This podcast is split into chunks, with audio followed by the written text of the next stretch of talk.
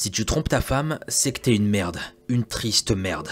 Voilà, c'est dit, c'est fait, on n'en parle plus. Je sens qu'après cette vidéo, il y en a beaucoup qui vont devenir parano. Vous allez vous mettre discrètement à fouiller le téléphone de votre petit copain ou de votre mari. Et me la faites pas, je vous vois venir. Attendez un petit peu, vous allez comprendre pourquoi je vous dis ça. Eh bien, salam à toi mon ami, j'espère que tu vas bien et que ta famille se porte bien. Aujourd'hui, on se retrouve pour parler d'une affaire à la fois très sombre et remplie de mystères. On va faire face à un homme qui va commettre des choses horribles et inhumaines. Encore une fois, et comme dans pas mal d'affaires, personne ne se serait douté une seule seconde de ce qu'il allait faire. Qui est encore plus perturbant dans l'histoire que nous allons voir, c'est que le meurtrier n'a pas du tout le profil d'un tueur. Ça fait flipper parce que quand on voit ça, le mec il avait tout dans sa vie. Une famille, une petite maison, il avait l'air d'être heureux. Mais non, à un moment dans sa vie, ça va partir dans tous les sens. Bref, on va essayer de comprendre pourquoi. Éteignez votre lumière pour plus de sensations et laissez-moi tranquille parce que j'ai plus envie de tourner cette vidéo. Non, c'est bon, je peux pas faire ça. Il mérite pas qu'on parle de lui, sérieux. Cet homme est une véritable pourriture, croyez-moi. Bon, rassurez-vous, bien sûr qu'on va en parler parce que ce genre d'individu, ça fait extrêmement peur. Et que peut-être qu'avec cette vidéo, ça nous permettra à l'avenir de détecter ce genre de malade. Cette fois, éteignez votre lumière pour plus de sensations et laissez-vous emporter par ma voix.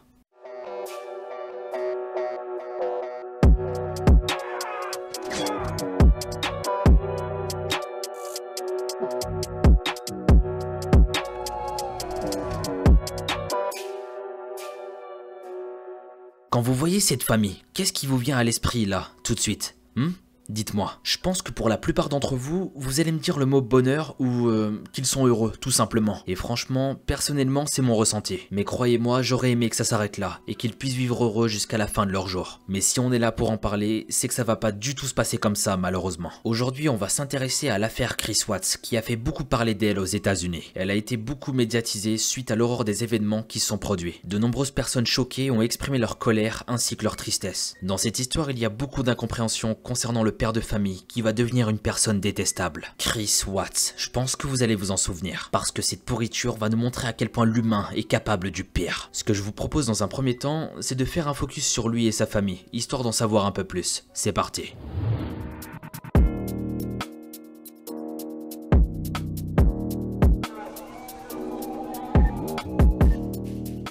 Chris Watts, plus connu désormais sous le nom du monstre de Denver, est né en 1985 à Spring Lakes. Il est le fils de Ronnie et Cindy, une famille américaine moyenne décrite comme sans histoire. D'après les amis de Chris, ainsi que ses collègues et coéquipiers de foot, il était considéré comme quelqu'un de calme, de tranquille, qui ne cherchait aucune histoire avec qui que ce soit. En gros, c'était une personne sans problème. Ses amis ne l'ont jamais vu lever la main sur qui que ce soit. Même quand son équipe perdait un match, apparemment il ne montrait aucun signe de colère. C'était un homme qui évitait les conflits et ça se ressentait. Chris employé chez Andarco, une société de pétrole. Il vivait avec sa petite amie Shannon dans une magnifique maison dans la banlieue de Denver. Sa petite amie est née en 1984 à Aberdeen, si je le dis bien bien sûr. Elle était la fille de Frank et Sandra, et elle avait un petit frère. Shannon va grandir dans une famille sans histoire. C'est une belle femme, souriante, agréable et pleine de vie. Elle travaillait dans une grosse société qui se nomme Level, où elle pouvait vite monter en échelon, le taf parfait pour une personne ambitieuse. Avec son job, elle est amenée à travailler essentiellement sur les réseaux sociaux, et ne passe pas une journée sans poster quelque chose. Un détail qui a son importance dans la suite de l'histoire, retenez bien. Bref, tout ça pour vous dire que tous les deux sont originaires de Caroline du Nord. Ils se sont rencontrés en 2010 via Facebook. Chris lui envoie une invitation qu'il va refuser. Les mois passent et Shannon apprend une triste nouvelle. Elle est atteinte d'un lupus, une maladie chronique auto-immune qui s'attaque aux cellules de l'organisme et les détruit. Et pour couronner le tout, comme si c'était pas assez, elle est atteinte de diabète. À ce moment-là, quand elle apprend tout ça, tout s'effondre pour elle, et ça se comprend. Elle est envahie d'une tristesse, dépassée et seule, à penser constamment à cette maladie. Franchement, perso, je sais pas comment je réagirais si on m'annonçait un truc aussi terrible. T'imagines la douleur et le désespoir de te dire que du jour au lendemain, bah,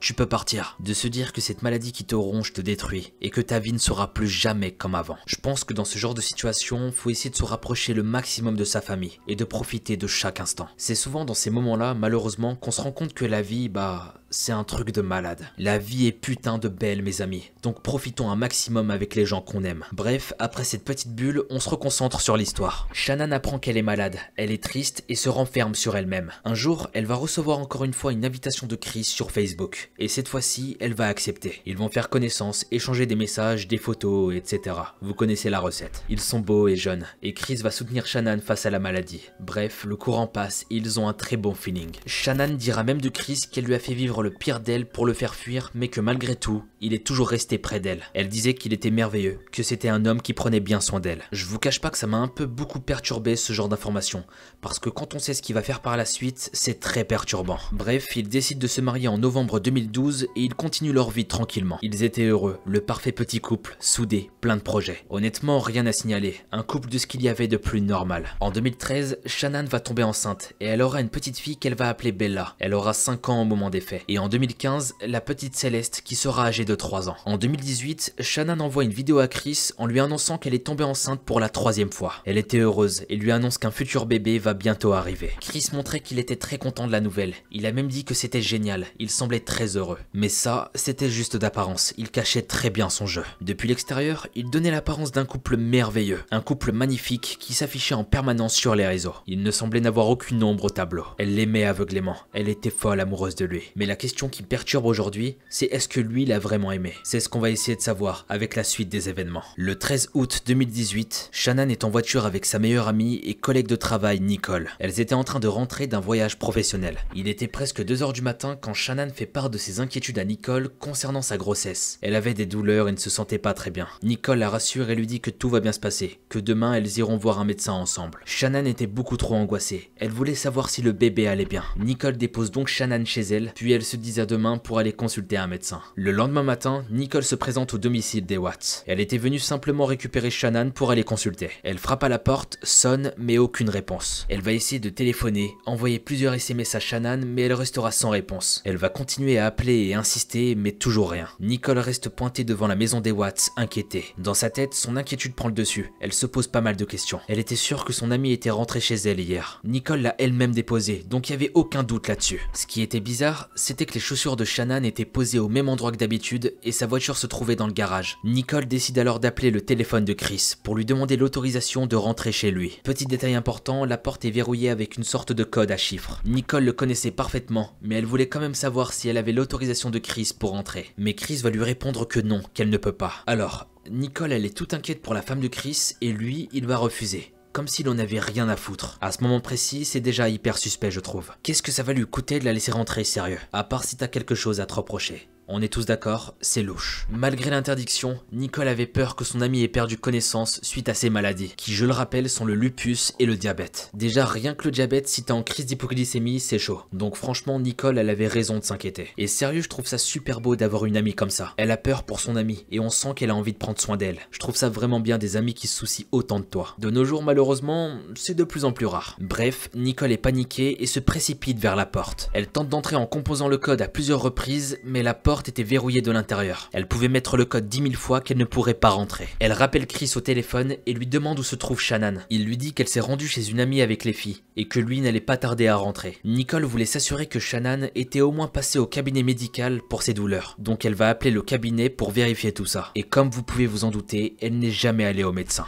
Nicole avait un pressentiment très mauvais. C'était pas du tout dans les habitudes de Shannon de rater un rendez-vous médical. Beaucoup trop inquiète, Nicole ne prend pas de risque et appelle la police. Quelques instants plus tard, le policier arrive. Il était équipé d'une caméra GoPro permettant de filmer toute l'intervention en direct. Le policier va interroger Nicole. Elle va tout lui expliquer, la situation, etc. Comme quoi elle est inquiète, que tout ça c'est pas normal. Elle va lui dire tout ce qu'elle sait, les affaires de Shannon, les chaussures retrouvées, la voiture, la porte qui est verrouillée de l'intérieur et son ami qui disparaît du jour au lendemain, sans nouvelles. C'était très très louche. Malgré son témoignage, l'officier lui indique que pour entrer, il doit avoir une autorisation de l'un des propriétaires. Il appelle Chris Watts qui refuse à nouveau l'accès à maison. Le policier tente de le convaincre de laisser entrer en lui parlant de la santé fragile de sa femme. Mais Chris au téléphone ne veut rien entendre. Il ne veut personne chez lui et répète qu'il sera là dans très peu de temps. 45 minutes plus tard, Chris arrive. Mais au lieu de se diriger vers la porte d'entrée de sa maison comme tout le monde, il ouvre le garage où on peut apercevoir la voiture de Shannon. Il se dirige vers la voiture, l'ouvre, jette un rapide coup d'œil et il repart en direction de la porte d'entrée de la maison. Il avait une attitude tellement bizarre, stressé et angoissé dans ses faits et gestes. Il fait rentrer tout le monde, mais la maison est vide de ses occupants. Chris tourne en rond et ne reste pas en place. On dirait qu'il fait mine de chercher. Nicole lui demande s'il a pu parler avec Shannon et il lui dit non, elle est juste allée chez une amie avec les filles. Quand il dit ça encore une fois, Nicole sait qu'il est en train de mentir. Elle devait aller au médecin avec Shannon, donc elle sentait que tout ça ce n'était pas normal. Il y avait quelque chose qui la perturbait. L'agent demande à Chris s'il y avait des problèmes au sein de leur relation, s'ils s'entendaient bien, etc. Chris va alors parler de divorce. Il va se mettre à dire que leur couple ce n'était plus ce que c'était. Des disputes, problèmes de couple et j'en passe. Quand il dit tout ça, on sent qu'il cache quelque chose, il est stressé. Il répond rapidement et souvent de façon incohérente. On a l'impression qu'il cache quelque chose et on va essayer de le savoir.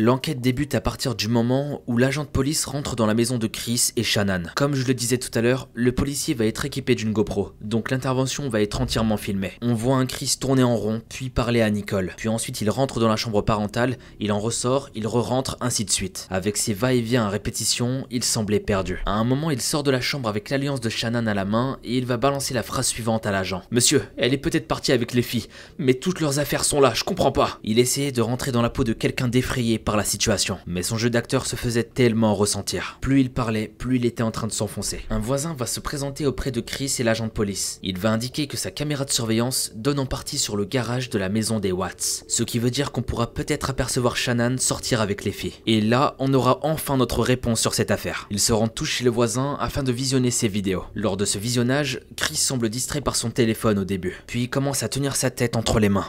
On sent comme un stress monter en lui soudainement. La seule personne qu'on va voir dans cette vidéo c'est Chris Watts à 5h17 du matin. On le voyait clairement charger des sacs dans sa fourgonnette, mais aucune trace de Shannon ni des filles. Une fois le visionnage terminé, Chris va retourner dans sa maison. Le voisin, quant à lui, interpelle l'agent de police pour lui dire quelque chose d'important. Il n'est pas normal, il bouge beaucoup par rapport à d'habitude. C'est quelqu'un de plutôt calme normalement. Et là, il termine en ajoutant qu'il y a plusieurs jours, il entendait des cris venant de la maison des Watts. L'agent va directement prendre au sérieux son témoignage. Le lendemain de la disparition de sa femme et de ses deux filles, Chris est convoqué au et commence l'interrogatoire. Lors de son audition, Chris va expliquer la journée du 13 août. Shannon est rentré à 2h, s'est couché et il l'a réveillé à 4h. Ils se sont disputés à propos du divorce.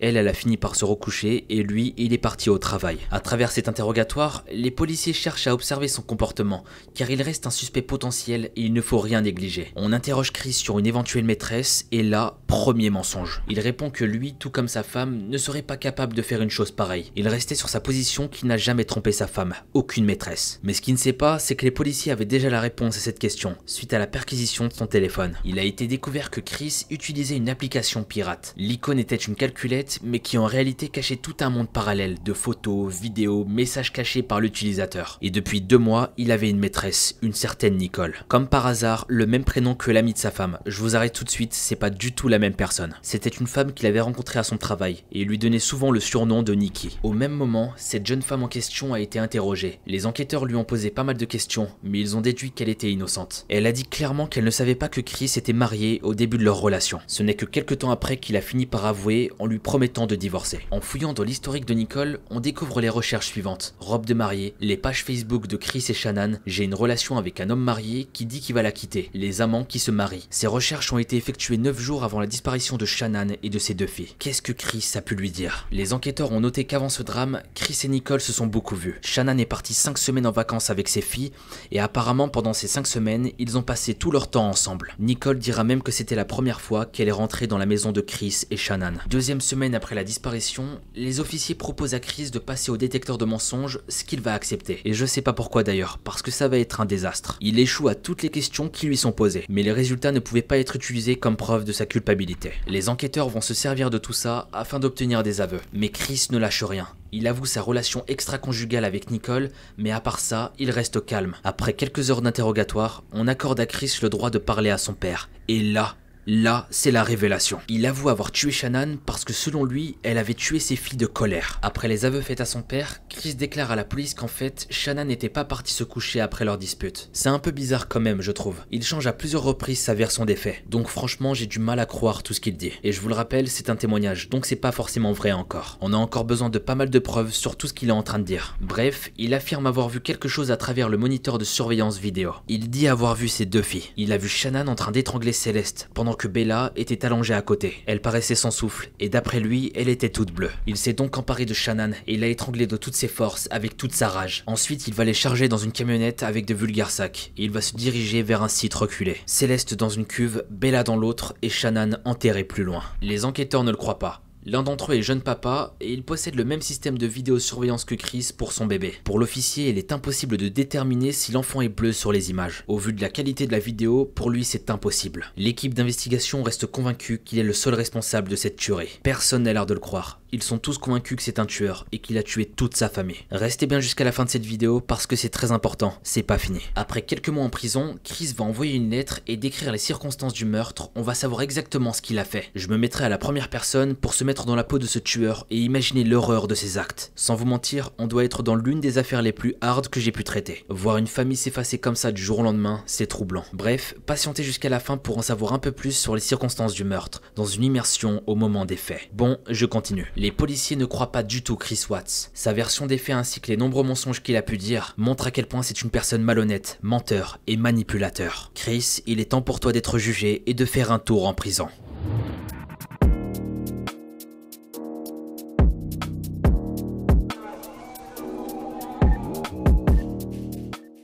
19 novembre 2018 s'ouvre le procès de Christopher Lee Watts. Pendant ce procès, plus de détails ont été apportés quant à la façon dont il a tué sa femme. Concernant ses filles, on n'a pour le moment aucun détail. Il est même très sur la réserve. Il ne veut pas avouer le meurtre de ses deux filles, malgré que tout le monde ait des doutes sur lui. Il aurait étranglé sa femme sauvagement, parce qu'elle aurait assassiné ses deux filles. Le juge ne croit pas du tout sa version quand il dit qu'il n'a pas tué ses filles. Pour sa femme, Chris avoue l'avoir tuée, et le procureur dira à ce sujet, il a pris sa vie lentement, sachant qu'il faut 2 à 4 minutes pour qu'une personne meure par strangulation. Il avait le temps de réaliser son geste. Il était parfaitement conscient de ce qu'il était en train de faire. On découvre également que Shannon avait découvert un changement d'attitude de la part de Chris. Lors de son vivant, elle en avait parlé avec une de ses amies. Elle lui a confié que Chris ne voulait pas de troisième enfant et qu'elle le sentait changer. Elle ne savait pas qu'à ce moment-là, il avait une maîtresse. Et c'est hyper malheureux, c'est hyper malheureux je trouve. De son vivant, elle sentait qu'il y avait un truc qui allait se produire. Elle avait remarqué que Chris n'était pas comme d'habitude. Je pense qu'elle avait sûrement un mauvais pressentiment pour Chris, mais vu qu'il cachait tellement bien son jeu, elle a dû jeter l'éponge et de se dire que c'était juste passager. Elle devait sûrement le trouver bizarre, mais elle a continué sa petite vie comme si de rien n'était. En plus de ça, il faut souligner que Chris, une semaine avant les faits, s'était comporté comme un mari modèle. Il ne laissait rien paraître jusqu'au moment du meurtre. Il a été condamné à perpétuité sans possibilité de libération conditionnelle. Le juge prononcera les mots suivants. Je commence ma 17e année au sein de la justice et je peux vous dire objectivement que c'est sans doute le crime le plus vicieux et inhumain que j'ai eu à traiter parmi des centaines d'affaires. Seule la peine maximale est approuvée et seule cette peine permet de prendre conscience de la gravité de ce drame. Le frère de Chanel lui dira que Satan est piché de ton âme. Lors du procès, tout le monde avait la haine contre lui et ça se comprend totalement. Il reste muet concernant ses filles et il ne veut pas assumer ouvertement ce qu'il a fait. Chris Watts s'est incarcéré pour pourrir en prison. Mais c'est pas terminé, comme je vous l'ai dit tout à l'heure. Retournement de situation quelques mois plus tard, on va en apprendre un peu plus sur le meurtre de sa femme et de ses deux filles. Il va enfin avouer toute la vérité qu'on va découvrir tout de suite.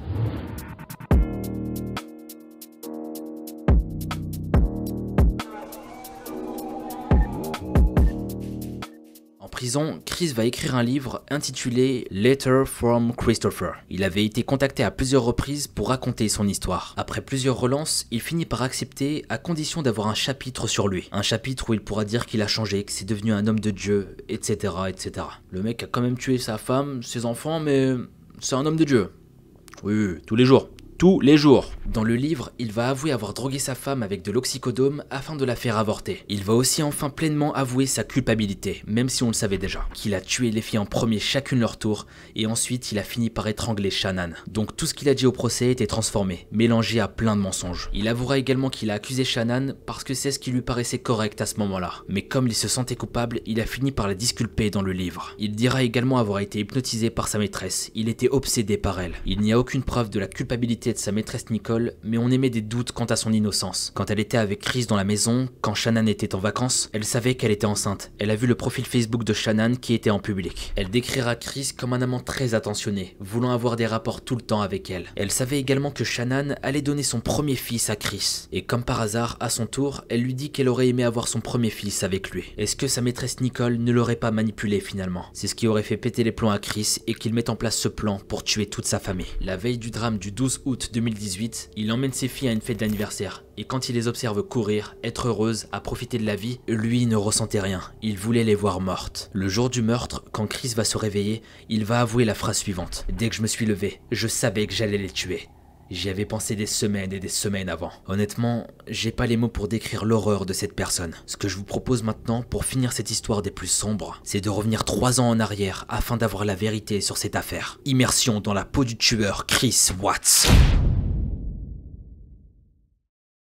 Le 12 août, quand j'ai terminé de coucher les filles dans leur lit, je me suis éloigné en disant « C'est la dernière fois que je borde mes bébés ». Je savais ce qui allait se passer le jour suivant, mais je n'ai rien fait pour éviter ça. Le matin du 13 août, j'ai été à la chambre des filles avant de réveiller Shannon. D'abord, je suis entré dans la chambre de Belle et après celle de Céleste, et j'ai utilisé un oreiller pour les étouffer. Après, je suis allé dans la chambre avec Shannon. On a commencé à discuter et on parlait de vendre la maison, d'acheter quelque chose de moins cher. Après, on a parlé de comment j'allais obtenir un appartement et vivre seul. Shannon a commencé à pleurer parce qu'elle ne voulait pas se séparer, et elle m'a dit qu'elle m'aimait. Je me sens mal parce que je lui ai dit que je l'aimais pas et qu'on n'était pas compatibles. Pendant qu'elle pleurait, son mascara coulait sur ses joues. Elle m'a dit qu'elle n'y arriverait pas au Colorado avec trois enfants. Je lui ai dit que je pouvais l'aider et qu'elle allait y arriver. Plus tard, elle est devenue furieuse et elle m'a dit que si je la quittais, elle ne me laisserait pas voir les enfants. Elle était habituée à avoir tout ce qu'elle voulait et que les choses se fassent à sa façon. Mais quand elle a compris que cette fois, elle n'y arriverait pas, elle s'est enragée et a commencé à balancer des menaces pour avoir ce qu'elle voulait. Cette fois, je n'allais pas céder à ses demandes. C'est à ce moment-là que j'ai sorti ma colère. Des années à me dire quoi faire ou non, à m'éloigner de ma famille pendant des mois. Toutes ces semaines à penser comment la tuer. Et maintenant, on y était. Quand elle a commencé à perdre connaissance, d'une certaine manière, je la fixe attentivement et je l'attrape par le cou. Je vais serrer, serrer tellement fort, jusqu'à couper le sang qui va jusqu'à son cerveau. Et là, elle était morte, sous mes yeux. Ça a été plus facile que de tuer les filles. Elle s'est couchée et elle ne s'est pas débattue. J'ai serré sa jugulaire le plus fort possible. Je ne pouvais plus la lâcher. Je savais que si je lâchais, elle m'éloignerait de Nikki, ma Nicole. Ses yeux se sont remplis de sang et elle me regardait pendant qu'elle mourait. Je savais qu'elle était partie quand son corps s'est soulagé. Elle était en train de mourir et je la voyais partir petit à petit. J'étais en train d'envelopper le corps de Shannon quand les filles sont entrées dans la chambre. Je ne comprenais pas comment cela était possible. Si je voulais être avec Maniki, je devais les tuer. J'enveloppe le corps de Shannon et Bella continue à me demander ce qui arrivait à maman. Les deux filles étaient en pleurs. Je leur ai dit que maman allait bien, qu'elle était juste un peu malade. J'ai tenté de porter Shannon, mais elle était trop lourde. Alors je l'ai traînée dans les escaliers. Bella pleurait et Céleste commençait à chouiner. Les petites me regardaient, choquées. C'était un cauchemar. C'est pour cette raison que j'avais prévu de les tuer avant pour que ce soit plus facile pour elles et pour moi. Je me suis rendu compte que tout ce que j'avais planifié depuis des semaines était sur le point de se réaliser. J'étais furieux contre les filles, car elles n'étaient pas mortes. J'étais furieux contre Shannon, qui aurait tué tout ce qui se trouvait sur mon chemin. J'ai descendu Shannon de la camionnette, j'ai étouffé les petites, et je les ai mises chacune dans une cuve de pétrole. Quand je l'ai fait, j'ai su que je ne les reverrais plus jamais. Et vous savez quoi? Ça me faisait rien. D'ailleurs, je les ai mises dans deux cuves différentes pour qu'elles ne se réveillent pas à nouveau et pour qu'elles soient le plus loin possible de Shannon. J'étais tellement en colère contre Shannon parce qu'elle m'empêchait d'être avec quelqu'un que j'aimais. J'ai creusé un trou pour Shannon. Quand je l'ai sortie du drap, elle a roulé dedans. J'ai cru qu'elle avait accouché à ce moment-là. Elle est restée face contre terre. J'étais tellement en colère contre elle que je ne pouvais pas la changer de position. À partir de ce moment-là, je pouvais sentir que j'étais libre pour être avec Maniki. Mon amour pour elle me dépassait je ne ressentais aucun remords d'avoir tué ma propre famille. Ainsi se termine l'affaire Chris Watts, avec cette lettre qui fait froid dans le dos. Il va raconter chaque détail aussi facilement et avec tellement d'aisance, on a l'impression qu'il ne réalise pas l'ampleur de ses actes. Il vient de détruire sa famille à tout jamais. Il avait deux magnifiques filles et une femme qui ont perdu la vie de ses propres mains. La question que je me pose ici, c'est pourquoi?